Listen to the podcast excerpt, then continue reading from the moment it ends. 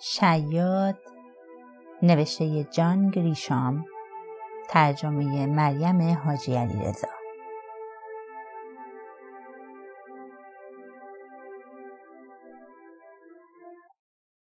من یک وکیل زندانی هستم.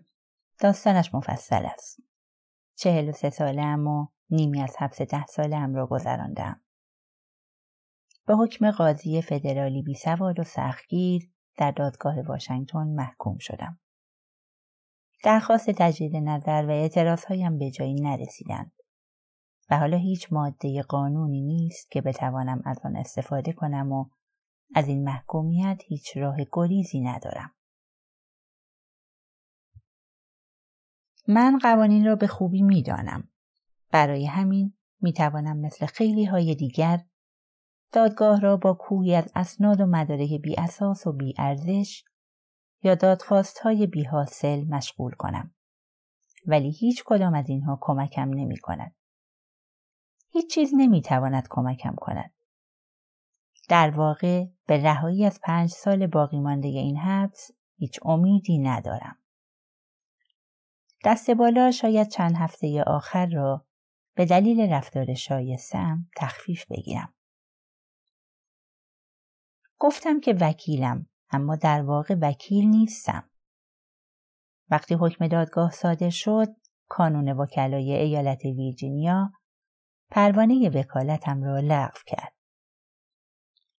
مقررات کانون در این موارد سریح و سختگیرانه است. محکومیت به سبب ارتکاب جرم برابر است با لغو پروانه وکالت و من از وکالت محروم شدم. به طور معمول هر ماه پروانه سه یا چهار وکیل لغو می شود. آن ماه من یکی از آن سه چهار نفر بودم.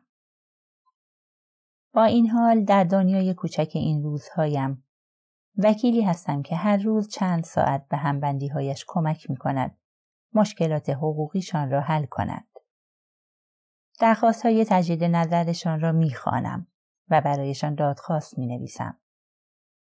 وسیعت نامه و اسناد انتقال املاک تنظیم می کنم. گاهی هم برای یق سفیدها قرارداد تنظیم می کنم. تا به حال چند بار هم طرح شکایت کردم اما هرگز برای دعاوی واهی این کار را نکردم. پرونده های طلاق زیادی هم هستند که رویشان کار می کنم. هشت ماه و شش هفته بعد از شروع حبس پاکتی پر به دستم رسید. زندانی ها همیشه منتظر نامه هستند. اما ای کاش این نامه به دستم نرسیده بود. نامه از طرف دفتر وکالتی در شهر فرفکس ویرجینیا بود. در کمال ناباوری همسرم درخواست طلاق داده بود. دیون در مدت چند هفته از همسری حمایتگر که دلداریم می‌داد به قربانی تبدیل شد که از من فرار می‌کرد.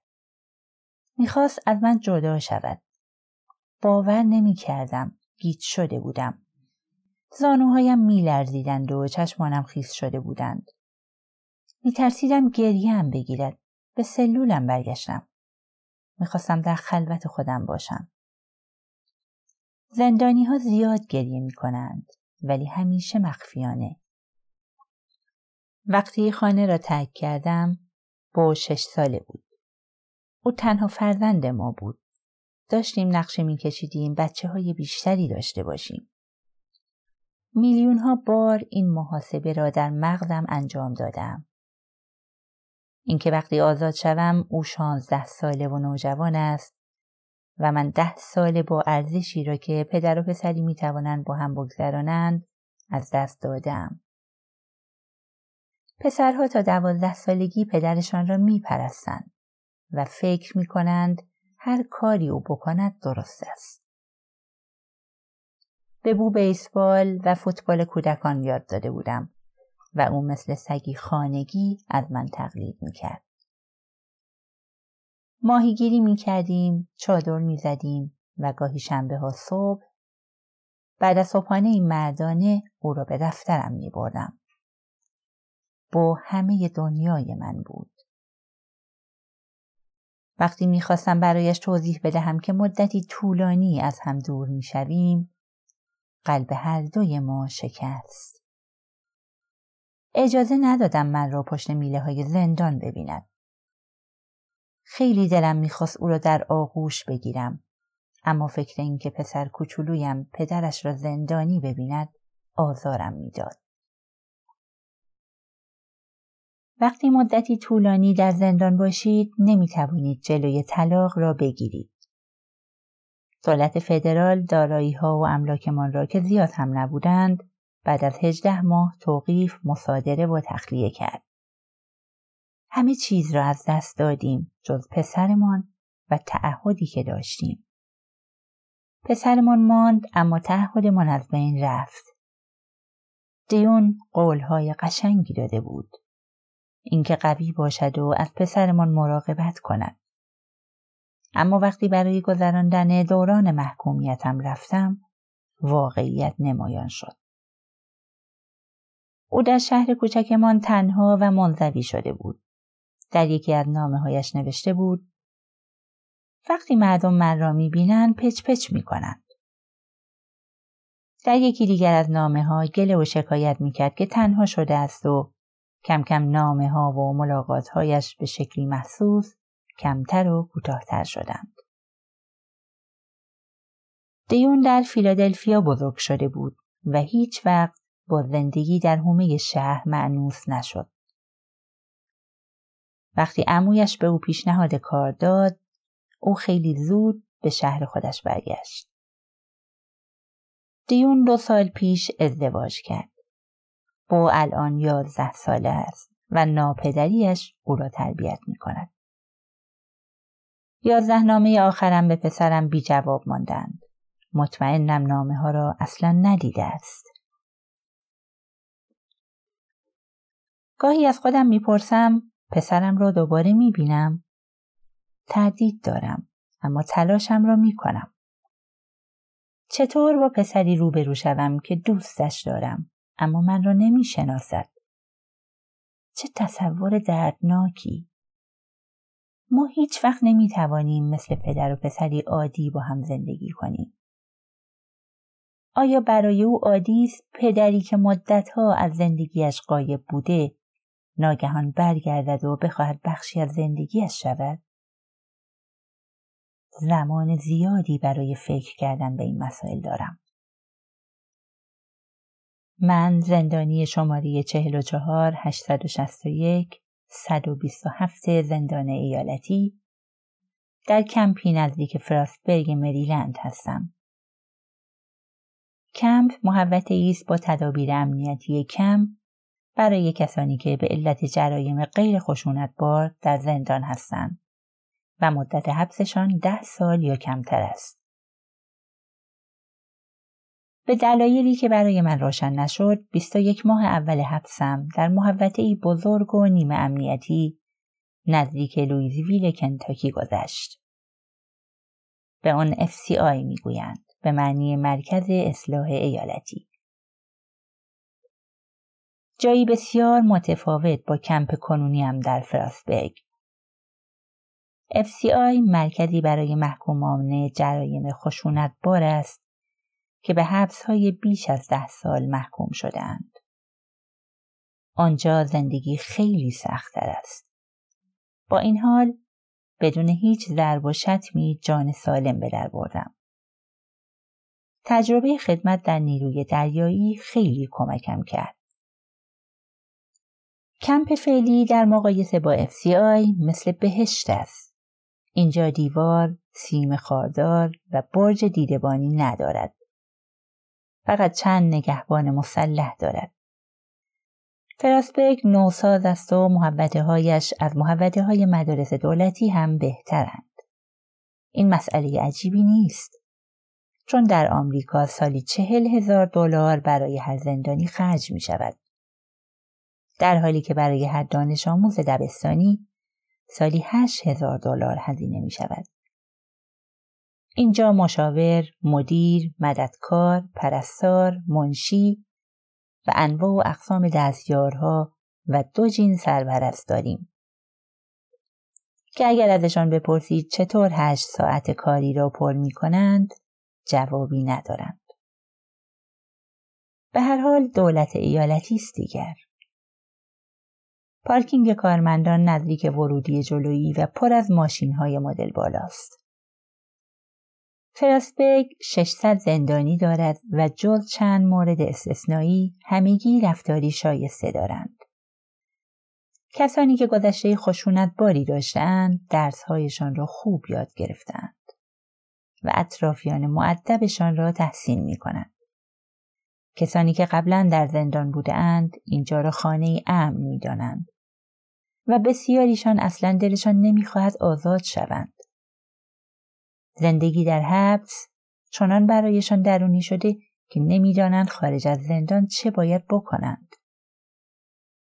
رخت خواب گرم، سه وعده غذا در روز، خدمات پزشکی، بیرون از زندان هیچ کدام از اینها را ندارند. منظورم این نیست که اینجا جای خوشایندی است. مطمئنا خوشایند نیست. افراد زیادی مثل من هستند که هیچ وقت فکر نمی کردن کارشان به اینجا برسد. تاجرها، صنعتگرها، مردانی با شغلهای آبرومند، مردانی متمول از خانواده های اصیل و اعضای انجمنهای سرشناس. من در اینجا همزمان عضو دو گروه هستم. دار دسته سفید پوست من عبارتند از کارل بینایی سنجی که صورت حسابهای پیراپدشکیش را ناشیانه دستکاری می‌کرده.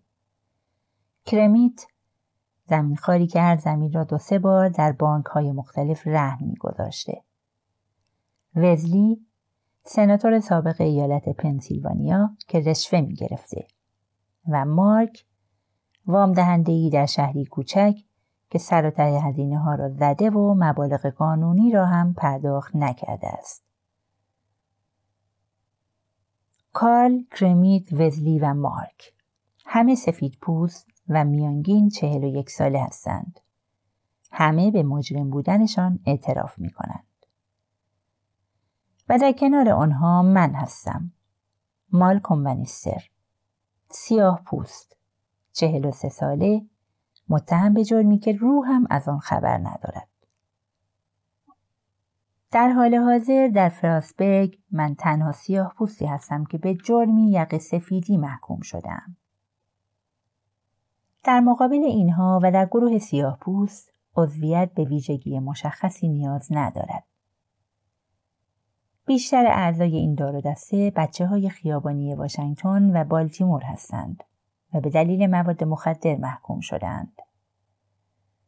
وقتی آزادی مشروط می‌گیرند دوباره به همان خیابانها برمیگردند. در حالی که فقط 20 درصدشان دوباره به زندان بر نمیگردند.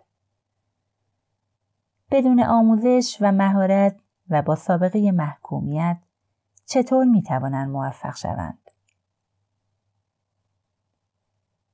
واقعیت این است که در کمپ هیچ دار و دسته و هیچ رفتار خشونت باری وجود ندارد.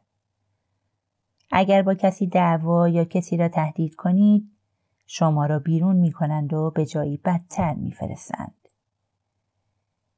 اینجا جار و جنجال زیاد است به خصوص سر برنامه های تلویزیون ولی کمتر دیدم کسی حتی یک مشت بزند.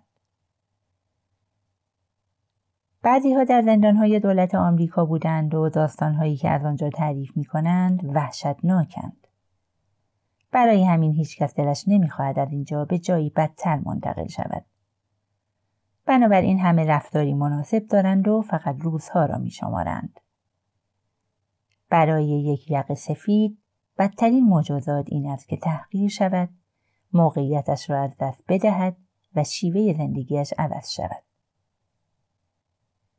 برای سیاه پوستان کمپ امتر از خیابانهایی است که در آنها زندگی می کردند و دوباره به آنها برمیگردند. پیامد زندان برایشان اضافه شدن موردی دیگر به سابقه جنایی است و اینکه خلافکاری حرفه‌ای شناخته می شوند. برای همین من اینجا بیشتر احساس سفید بودن دارم تا سیاه بودن. در فراسبرگ دو نفر دیگر هم هستند که در گذشته وکیل بودند. ران ناپولی سالها وکیل جنایی سرشناسی در فیلادلفیا بود تا زمانی که کوکائین نابودش کرد. او در حقوق مواد مخدر تخصص پیدا کرد و نماینده بزرگترین دلالها و قاچاقچیان مواد مخدر در آتلانتیک میانی شد. منطقی از نیوجرسی تا کارولینای جنوبی و شمالی. ترجیح می‌داد با پول نقد و کوکائین معامله کند و دست آخر همه چیزش را از دست داد. سازمان امور مالیاتی او را برای فرار مالیاتی تحت تعقیب قرار داد. تقریبا در نیمه های حبس نه سالش است. حال ران این روزها چندان خوب نیست. افسرده است. حاضر نیست ورزش کند و مواظب خودش باشد. روز به روز چاقتر، کندتر، بداخلاقتر و بیمارتر می شود. در گذشت داستانهایی جذاب درباره مشتریها و ماجراجویی هایش در قاچاق مواد تعریف می کرد. اما الان فقط در حیات می نشیند چیپس می‌خورد و سردرگم به نظر می‌رسد. یک نفر از بیرون زندان برایش پول میفرستد و او بیشتر پولش را برای غذاهای آماده مزر خرج می کند. وکیل سابق دیگر ایماس کپ است. کارمند و متصدی حق بازی که در همه رسوایی های سیاسی محرم اسرار بوده و البته دست هم داشته. با هم محاکمه شدیم و با حکم یک قاضی به ده سال حبس محکوم شدیم. در آن دادگاه هشت نفر متهم بودند. هفت نفر از واشنگتن و من. کپ همیشه مقصر بود و بدون شک از نظر هیئت منصفه هم مقصر بود. او بزدل و کلاه بردار است. با اینکه می‌دانست هیچ نقشی در نقشه تبهکارانشان نداشتم در دادگاه حرف نزد. متاسفانه اینجا خشونت به شدت من شده. وگرنه کافی است پنج دقیقه با ایماس کپ تنها باشم تا گردنش را خورد کنم. خودش این را می‌داند و فکر می کنم مدتها پیش به نگهبانها گفته است. او را در کمپ غربی دورترین جای ممکن از من جا دادند. از بین این سه وکیل من تنها کسی هستم که مشتاقانه به همبندی هایم کمک می کنم تا مشکلات حقوقیشان را حل کنند. از این کار لذت می‌برم. چالش برانگیز است و مشغولم می کند. با این کار مهارت های حقوقیم را هم حفظ می کنم. هرچند فکر نمی کنم در آینده برای استفاده ازشان فرصت داشته باشم. بعد از آزادی می توانم به کانون وکلا درخواست صدور پروانه بدهم. ولی مراحلی دشوار دارد. واقعیت این است که هیچ وقت از وکالت پول زیادی در نیاوردم. من در شهری کوچک وکیل بودم. سیاه پوست بودم و مشتری های کمی می توانستند دستمزدی مناسب به من بدهند. جز این وکیل های دیگری بودند که مشتری های من در منطقه کوچک بردوک را بقاپند. رقابت سختی بود. نمی‌دانم بعد از آزادی چه کار می‌خواهم بکنم. ولی فکر نمی کنم دوباره شغلی مرتبط با حقوق انتخاب کنم. وقتی آزاد شوم 48 ساله مجرد و خوشبختانه در وضعیت جسمانی خوبی خواهم بود. پنج سال به نظرم زمانی بی نهایت طولانی است. هر روز مدتی طولانی تنها پیاده روی می کنم.